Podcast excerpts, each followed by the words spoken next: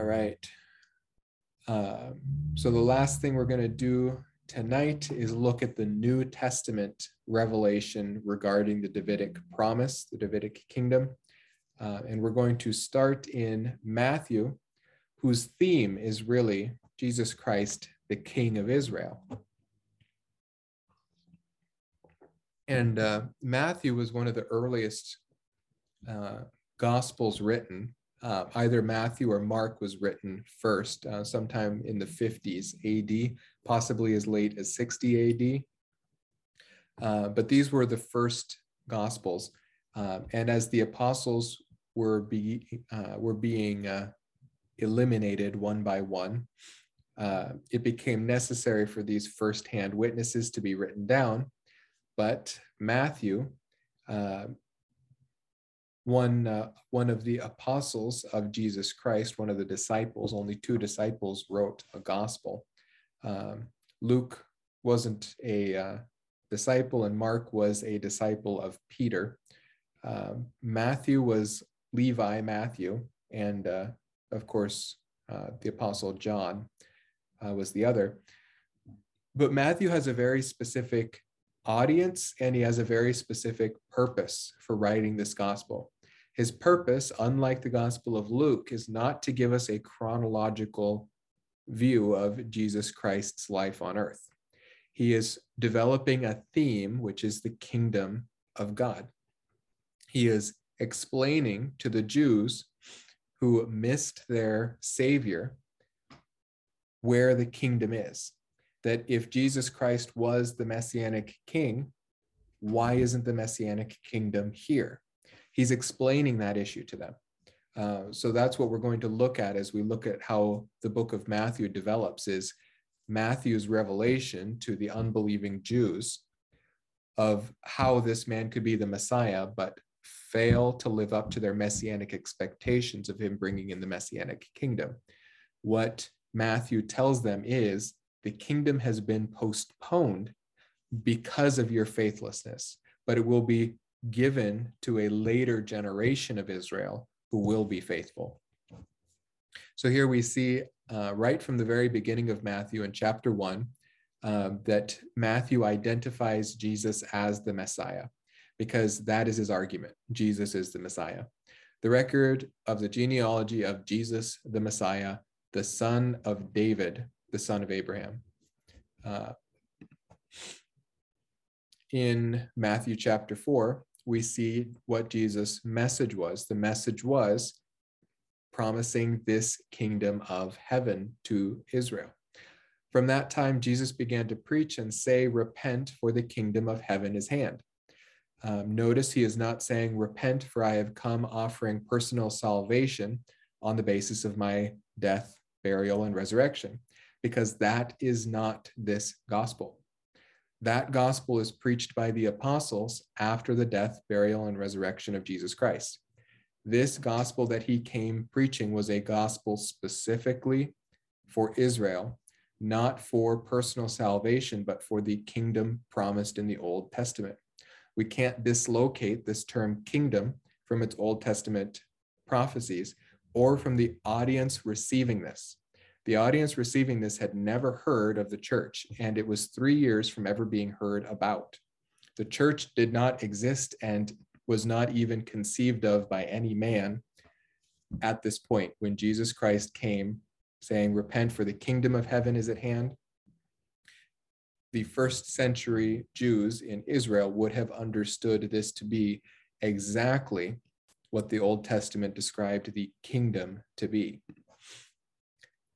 that clears up issues like in Matthew 10, where some wonder why did God offer salvation only to Israel and not to the rest of the world? The short answer to that is he didn't. He offered the kingdom of Israel to Israel alone and not to anyone else. Jesus' audience for this book and for this statement was Israel.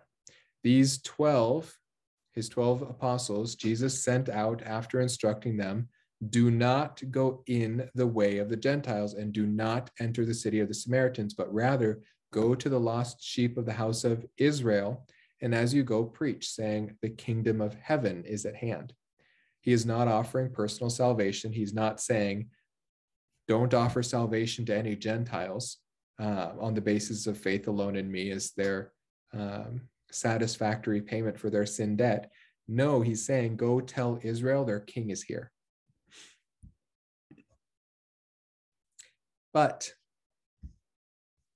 Jesus was rejected as the king.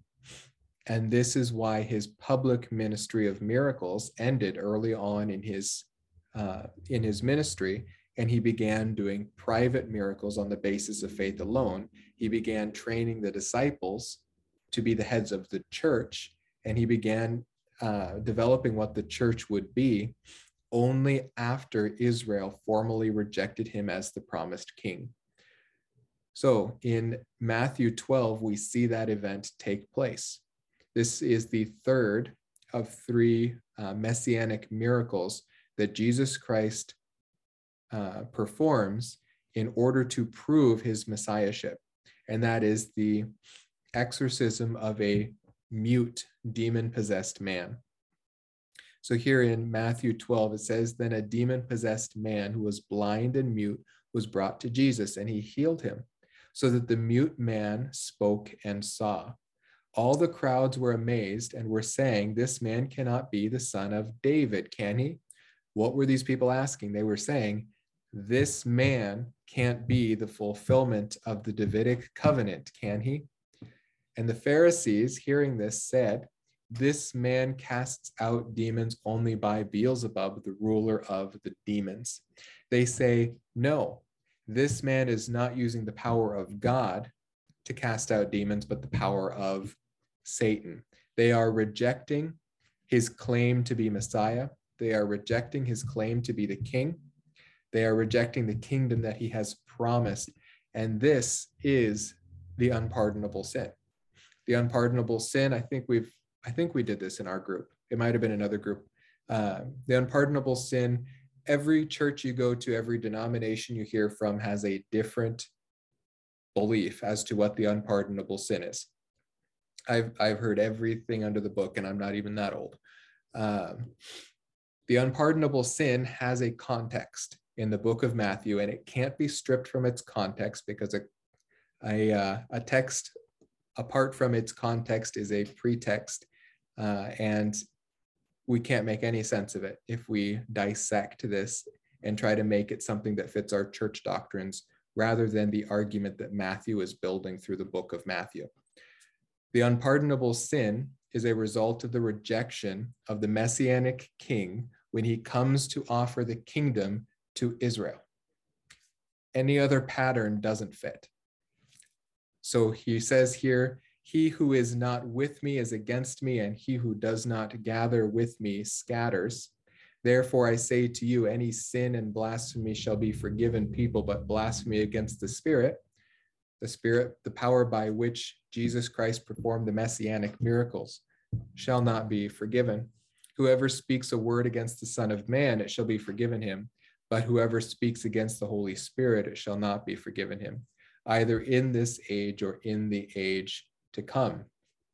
The result of the unpardonable sin was that Israel would undergo the judgment of 70 AD. Uh, not ironically, 40 years exactly after the unpardonable sin was committed, Jerusalem was destroyed. Um, and the Jews could not escape this judgment on the nation, though they could escape the personal effect of this uh, by turning to Jesus Christ as that Messiah. And in fact, there was an incredibly large amount of um, Jews. I think it was 140 40,000 or 400,000 even um, of messianic believers who left Jerusalem in 67 AD, uh, just prior to the destruction of Israel, so that those who came to believe personally in Jesus Christ um, and abandoned their nation in doing so did not undergo this judgment of 70 AD, but those who continued to reject Jesus as the Messiah uh, were all killed um, in 70 AD in Jerusalem, in the sack of Jerusalem by um, Titus Vespasian. Uh, So in Matthew 23, a couple chapters after uh, this rejection of Jesus Christ as the messianic king, and right before Jesus Christ is about to be formally rejected uh, by the Pharisees, the Sadducees, the high priest, um, and also all the people in Israel. This is his uh, formal rejection by the people, his trial, uh, and subsequent crucifixion. Here's the last thing he says publicly to all these people uh, before the uh, before the Olivet discourse in Matthew 24 and 25. And he's speaking to the Pharisees who have rejected him as the king and then caused all the people of Israel to reject him as well because of their lies. Now, the Pharisees were the, the movers and shakers of Israel. They were the, uh, not so much even the thought police, they were the, the, uh, they were the cool megachurch next door that uh, got everyone excited but taught terrible doctrine. Um, so it says here in Matthew 23 13, Jesus speaking to these Pharisees, Woe to you, scribes and Pharisees, hypocrites, because you shut off the kingdom of heaven from people. For you do not enter in yourselves, nor do you allow those who are entering to go in.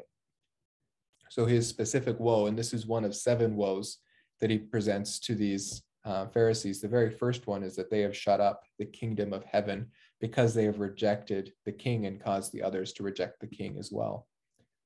Um, so Jesus laments over Jerusalem. He says, Jerusalem, Jerusalem, who kills the prophets and stones those who are sent to her. How often I wanted to gather your children together the way a hen gathers her chicks under her wings, and you were unwilling.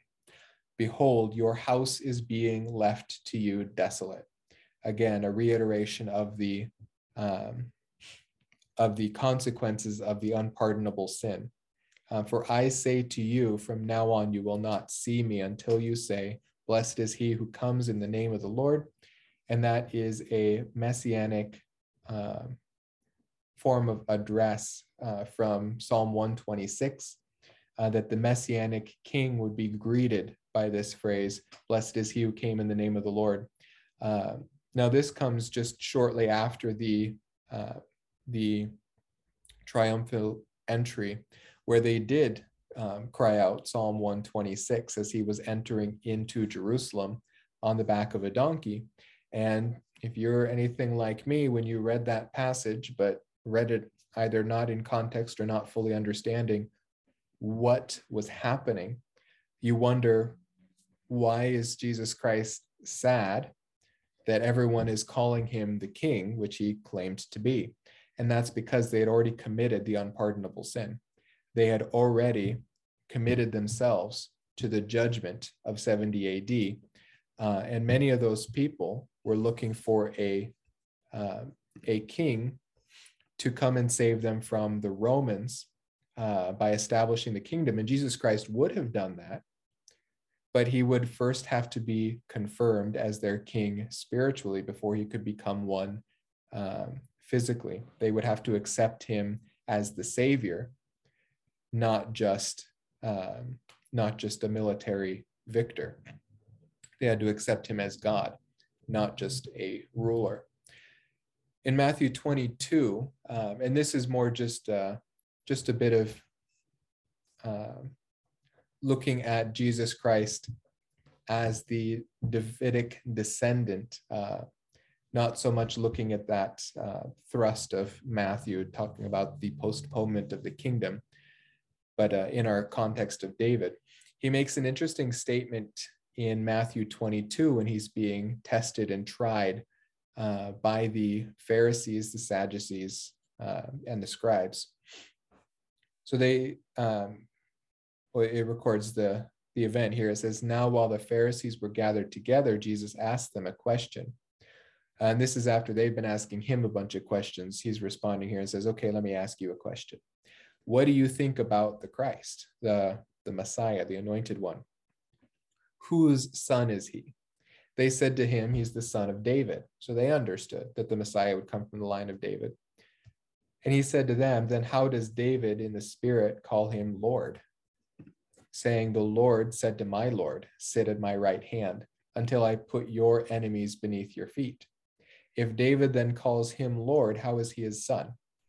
No one was able to answer him a word, nor did anyone dare from that day on to ask him another question.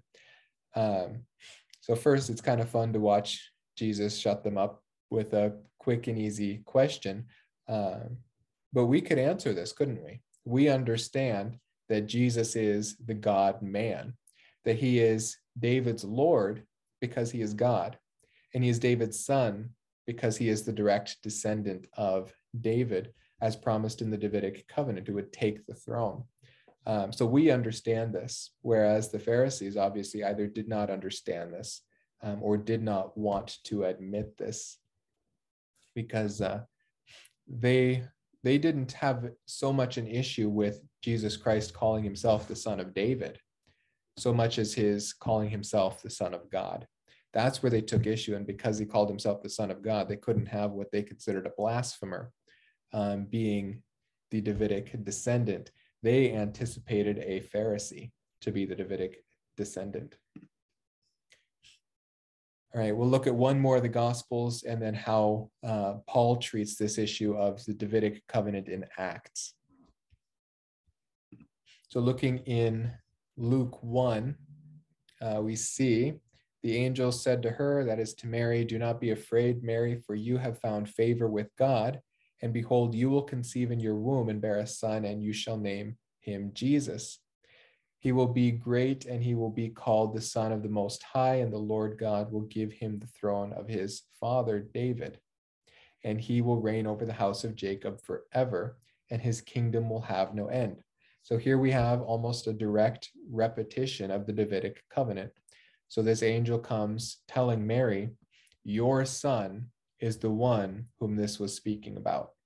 Whoever you bear is going to be that fulfillment. Uh, Mary said to the angel, How can this be since I am a virgin? And the angel answered and said to her, The Holy Spirit will come upon you, and the power of the Most High will overshadow, overshadow you.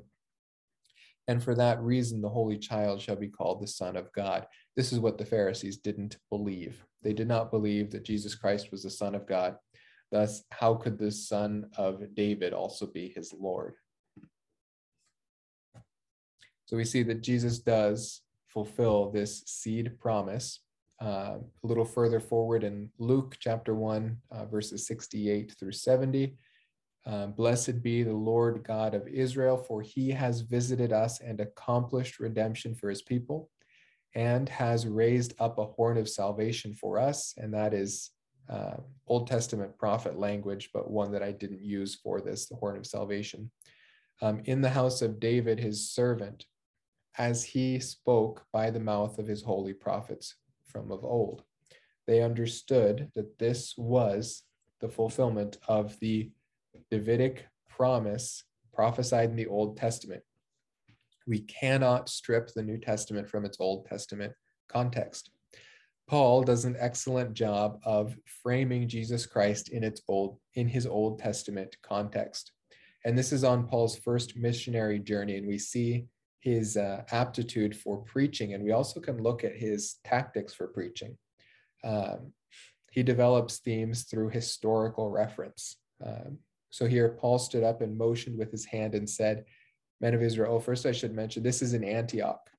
Um, there were two primary schools of interpretation uh, in first century up through the third century, and that was Antioch and Alexandria um, the school of Antioch, which is probably this very sat or this uh, very synagogue that he's teaching in, uh, would develop and become the school of Antioch. They believed consistently in a literal interpretation of scripture. So what Paul is doing here is exemplary of the way that they would continue to teach for hundreds of years. The school of Alexandria came along later and added an allegorical interpretation to scripture. They followed the Greek form, not the Jewish form of interpreting scripture, uh, a, a, form that doesn't um, that doesn't appreciate that it is divinely written um, by God for our understanding. Um, that God, being a God of language, a God who created language and created man to understand language, communicates with man in a literal, um, understandable fashion. uh, they look at it all as uh, fables. So in the school of Alexandria, you have people like Origen um, developing a uh, a allegorical method of interpreting scripture, and you have influenced by Origen men like Augustine of Hippo, who basically becomes the father of covenant theology. Uh, I think it was John Calvin said that every thought he has himself could be summed up in the writings of Augustine, uh, that he has essentially no disagreements whatsoever with Augustine. And Augustine's method of interpretation was completely contrary to Calvin's. Calvin came and rescued the literal interpretation from the uh, from the Catholics, who basically destroyed any um, evidence of Scripture being taken literally for over a millennium. Um, so honestly, it, it just seems like uh, like uh, Calvin maybe didn't fully understand Augustine, or maybe had a limited reference to uh, to what Augustine wrote. But uh, nonetheless, the reformers had great uh, reverence for Augustine, and Augustine, just simply put, was a terrible, terrible theologian. Uh, there are very few things I think he got right, uh, and that's because he followed an allegorical method of interpretation, not a literal one. Uh, but anyways, that's a side story. Um, here, Paul is teaching at the synagogue in Antioch, uh, which became very important later in church history.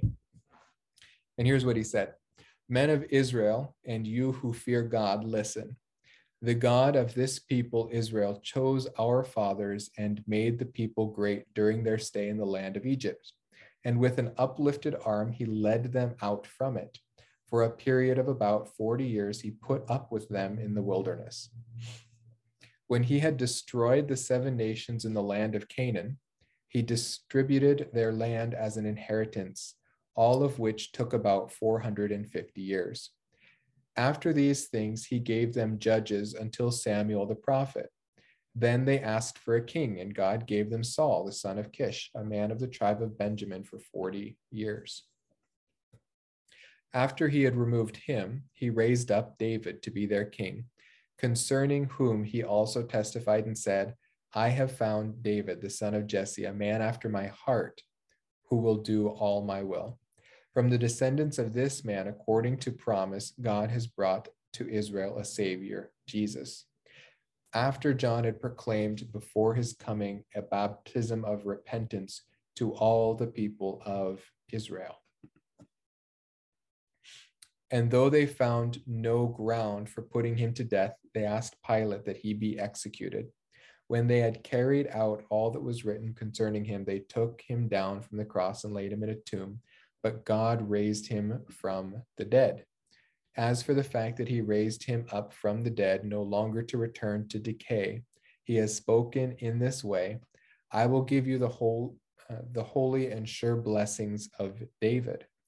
Therefore, he also says in another psalm, You will not allow your Holy One to undergo decay.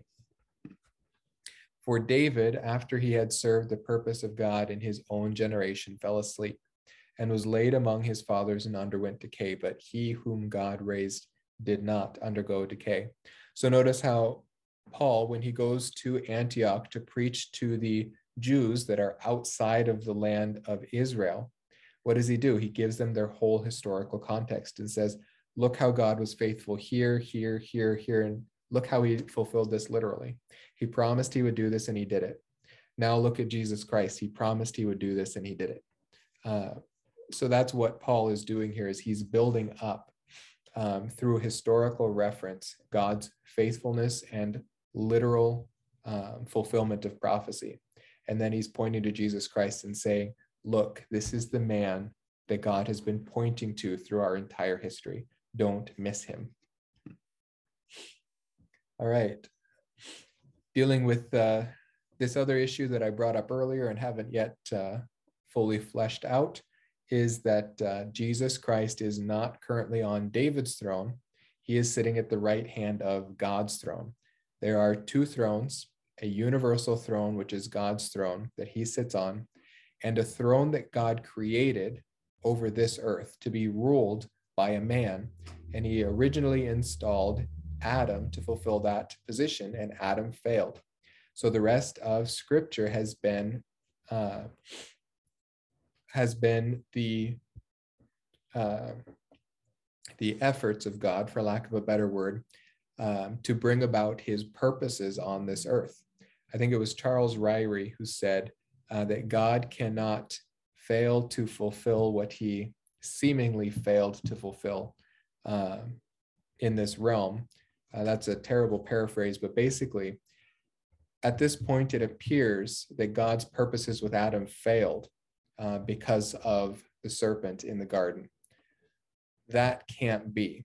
God must have a man on the throne of this earth before this earth can pass away. Otherwise, Satan has succeeded. And that can't be, and that won't be, because God will have a man rule on a throne on this earth before this earth passes away.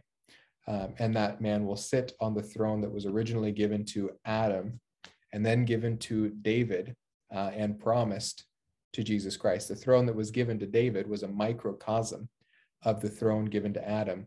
Jesus' throne will be much bigger than just Jerusalem, it will be over the entire earth as the steward of God's creation. So in Hebrews 1, we see Christ's present state, that right now he is acting as uh, not a king, but as our priest, our high priest in heaven. And that's developed a lot throughout Hebrews. But he begins by showing where Jesus is. He's at the right hand of God on God's throne. So in Hebrews 1, starting in verse 1, we read God, after he spoke long ago to the fathers and the prophets in many portions and in many ways, in these last days has spoken to us in his Son, whom he appointed heir of all things, through whom also he made the world. Excuse me. So that points back to Adam. He is heir of all, heir of all things. And he is the radiance of his glory and the exact representation of his nature. He is deity and upholds all things by the word of his power. He is God. When he had made purification of sins, he sat down at the right hand of the majesty on high, having become as much better than the angels as he has inherited a more excellent name than they. Notice where he sat down. He sat down at the right hand of the majesty on high. He did not sit down on the throne of God. For to which of the angels did he ever say, You are my son, today I have begotten you, and again I will be a father to him, and he shall be a son to me? That comes again right out of uh, Second Samuel and First Chronicles. I will be a father to him, and he shall be a son to me. And when he again brings the firstborn into the world, he says, And let the angels of God worship him. And of the angels, he says, Who makes his angels winds and his ministers a flame of fire. But of the Son, he says, Your throne, O God, is forever and ever. Now, that was transliterated from Lord to God, that was from Yahweh to Theos, um, is forever and ever. And the righteous scepter is the scepter of his kingdom. You have loved righteousness and hated lawlessness. Therefore, God, your God, has anointed you with oil of the gladness uh, above your companions. And you, Lord, in the beginning laid the foundations of the earth, and the heavens are the works of your hands. They will perish, but you remain, and they all will become old like a garment. And like a mantle, you will roll them up like a garment, they will also be changed. But you are the same, and your years will not come to an end. But to which of the angels has he ever said, Sit at my right hand until I make your enemies a footstool for your feet. Are they not all ministering spirits sent out to render service for the sake of those who will inherit salvation? Um, so, in the book of Hebrews, the author is uh, making an argument here for the deity of Christ, saying that he's not just an angel, which was perhaps an argument that these Jews, this Jewish congregation of Christians, was being persuaded by. Um, nevertheless, he says he is God. He is the king uh, that God has promised through David, and he is the king that will sit on the throne of Adam as well, the throne of Adam over this entire earth. He is the inheritant, the inheritor of the whole world. All right, so uh, getting down to our very last few passages, we're going to contextualize this study uh, for our current study in Revelation. Uh, so we will remember in Revelation 1, all the way back in January, we saw that uh, Jesus's kingdom was future. Uh, now, I stressed, stressed this back then, uh, but I think now that uh, you've spent a year with me, you might understand why I was stressing this, because this is a bit of a hobby horse for me. Uh, but, anyways, in Revelation chapter 1, verses 5 to 6, says, Jesus Christ, the faithful witness, the firstborn of the dead and the ruler of the kings of the earth, to him who loves us and released us from our sins by his blood. He has made us to be a kingdom, priests to his God and Father. To him be the glory and the dominion forever and ever. Jesus' kingdom with us as his subjects, his, um, his uh, see, part of his kingdom and his priests um, we are not yet functioning and ruling in that kingdom together with him. That when he is in that kingdom, we will also be ruling with him. And uh, you can look at Revelation 2 and Revelation 3, and I've got a couple different uh, videos on on those and how that breaks down. Actually, uh, I think it was two Sundays ago or three Sundays ago, I I preached on the uh, the training for reigning, uh, the the church in the millennial kingdom. Um, so I, I can post a link to our group chat after. Uh, anyways, um, Revelation chapter 5, uh, which we did in the spring, uh, shows that Jesus Christ was worthy. If you remember, John was weeping because no one was found worthy to open the scroll. Well, the one found worthy to open the scroll was who but um, the uh, lion of the tribe of Judah and the root of David. So let's read Revelation 5 now with our uh, context here of the Davidic covenant. It says, I saw in the right hand of him who sat on the throne a book written inside and on the back, and that we identified as the title deed to earth. And it was sealed up with seven seals. And I saw a strong angel proclaiming with a loud voice, Who is worthy to open the book and to break its seals? And no one in heaven or on earth or under the earth was able to open the book or to look into it. And why is that? It's not just because we needed a worthy man, but because we needed a worthy man who was also God from the line of David specifically. So we continue in chapter five. Uh, then I began to weep, that is John, uh, greatly because no one was found worthy to open the book or to look into it. And one of the elders, that is one of the elders of the church, said to me, Stop weeping. Behold, the lion is from the tribe of Judah, the root of David. Uh, the lion that is from the tribe of Judah, the root of David, has overcome so as to open the book and its seven seals. And I saw between the throne with the four living creatures and the elders a lamb standing as if slain, having seven horns and seven eyes, which are the seven spirits of God sent out into all the earth. Um, I guess I have stuff I could say about that, but I'd say check out my sermon from last Sunday because I talked a lot about uh, the need to approach God on the basis of a blood sacrifice. Um, for us, that's Jesus Christ. And for John, standing in the throne room of God, we see the Lamb of God standing in the throne room of God, having been slain for our sins. And you could look at Hebrews 9 as well to see the necessity of cleansing the holy instruments as well as the, uh, or in the same fashion as the temple instruments were cleansed by blood. Um, anyways, he came and took the book out of the right hand of him who sat on the throne. Jesus Christ was found worthy to take the title deed of this earth. So in Revelation 5, 9 through 10, we see the worship that breaks out in heaven. And I know I quote this one just about any time we talk about Revelation 5, but I think this is one of my favorite passages in scripture. So we're going to look at it again. Uh, Worthy are you to take the book and to break its seals, for you were slain and purchased for God with your blood men from every tribe and tongue and peoples and nation. And uh, keep in mind that that merism here is speaking directly of you, the believer in him, that his blood purchased for God uh, you. So you have made them to be a kingdom and priests to our God, and they will reign upon the earth.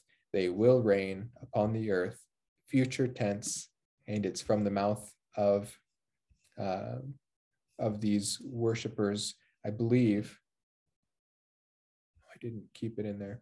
I think at this point it's the four living creatures and the 24 elders who are worshiping.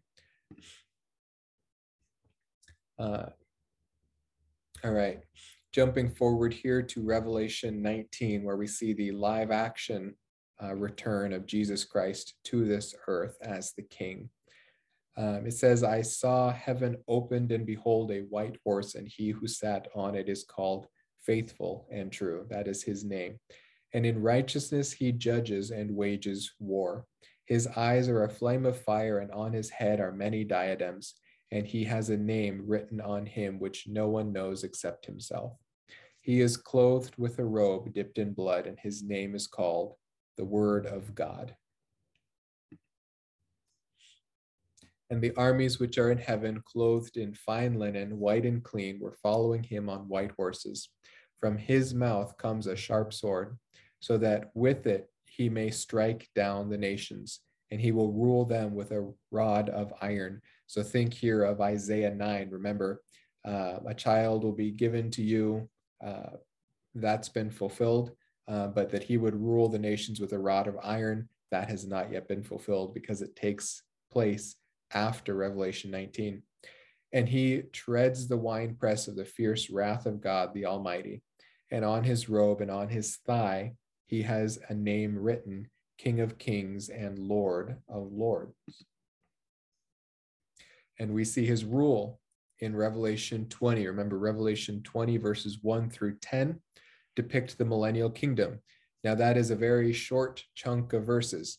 Um, and that's not because it's unimportant, but because the chunk of verses dedicated to the millennium millennial kingdom in the Old Testament is so incredibly vast that we have no need to repeat it here uh, in Revelation 20.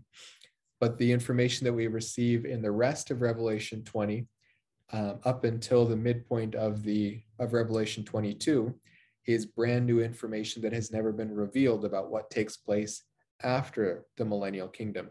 Uh, so don't fret that uh, we only get 10 verses in Revelation, because once we get there in the text, I'm going to do a special section just about what the millennial kingdom is, because we don't get much detail in Revelation. We only get the details that are new. Uh, anyways, in Revelation 20, verse 6, we see his rule in the millennial kingdom. Blessed and holy is the one who has a part in this first resurrection. Over these, the second death has no power, but they will be priests of God and of Christ, and they will reign with him for a thousand years. So, in his millennial kingdom, we, along with the faithful of Israel, will be ruling over the earth together with him. And this is part of the information that was not revealed in the Old Testament. Uh, in Revelation 22, we get information about the eternal state, um, the merging of the throne of Jesus Christ, the throne of David, with the throne of God, uh, that David's kingdom truly will be an eternal kingdom even after this earth passes away. Um, so in Revelation 22, verses 3 to 5, we read, there will no longer be any curse, and the throne of God and of the Lamb will be in it. And his bond servants will serve him. They will see his face, and his name will be on their foreheads. And there will no longer be any night, and they will not have need for the lamp, for the light of a lamp, nor the light of the sun, because the Lord God will illumine them, and they will reign forever and ever. So our reign, as well as his, does not end after 1,000 years, but it is an eternal reign. But notice in verse 3 the throne of God and of the Lamb will be in it. Uh, this uh, many Bible students call the merging of the throne of God with the throne of David. But notice that they are distinct. Jesus Christ right now is sitting at the right hand of God's throne. He has not yet taken the throne of this earth, which is the throne of David. Um, continuing verses 16 to 20, these are the last words that Jesus spoke to John, the last recorded words of Jesus Christ uh, before his second coming. He says, I, Jesus, have sent my angel to testify to you these things for the churches. I am the root and the descendant of David, the bright morning star. The last thing he wanted to stress to us was that he is the fulfillment of the Davidic covenant. And that is important because that is the throne he is coming to take um, after the tribulation period. That is the hope of the future that we have to look forward to. And his final command or his final statement here in verse 20 he who testifies to these things, that is Jesus, says, Yes, I am coming quickly. Amen. Come, Lord Jesus. So, with that, that is the Davidic covenant. And I want to uh, plug something we're doing here at Tacoma Grace Bible Church before we go. Uh, we are going through all four Gospels um, over six months on Tuesday nights from 6 p.m. to 7 p.m. Um, and the focus is the life of Messiah, the King. Uh, so uh, I would encourage you all to come. A lot of the information that uh, that I present in our Revelation studies, when we talk about the uh, the uh, Gospels, is getting ready for this class. So some of the stuff I did in Matthew tonight is uh, from the research that I have prepared for for doing this class. So if you're in the area, um, I think it would be an excellent opportunity for us to meet in person. It is going to be an in-person uh, class here in East Tacoma. So uh, if you'd like more details, there's details at uh, tacomagracebc.org.